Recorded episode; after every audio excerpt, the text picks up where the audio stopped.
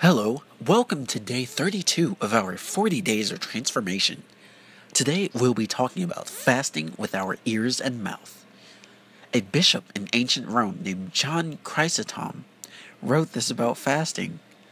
Let the ear fast as well. The fasting of the ear consists in refusing to pay attention to evil gossip and slander.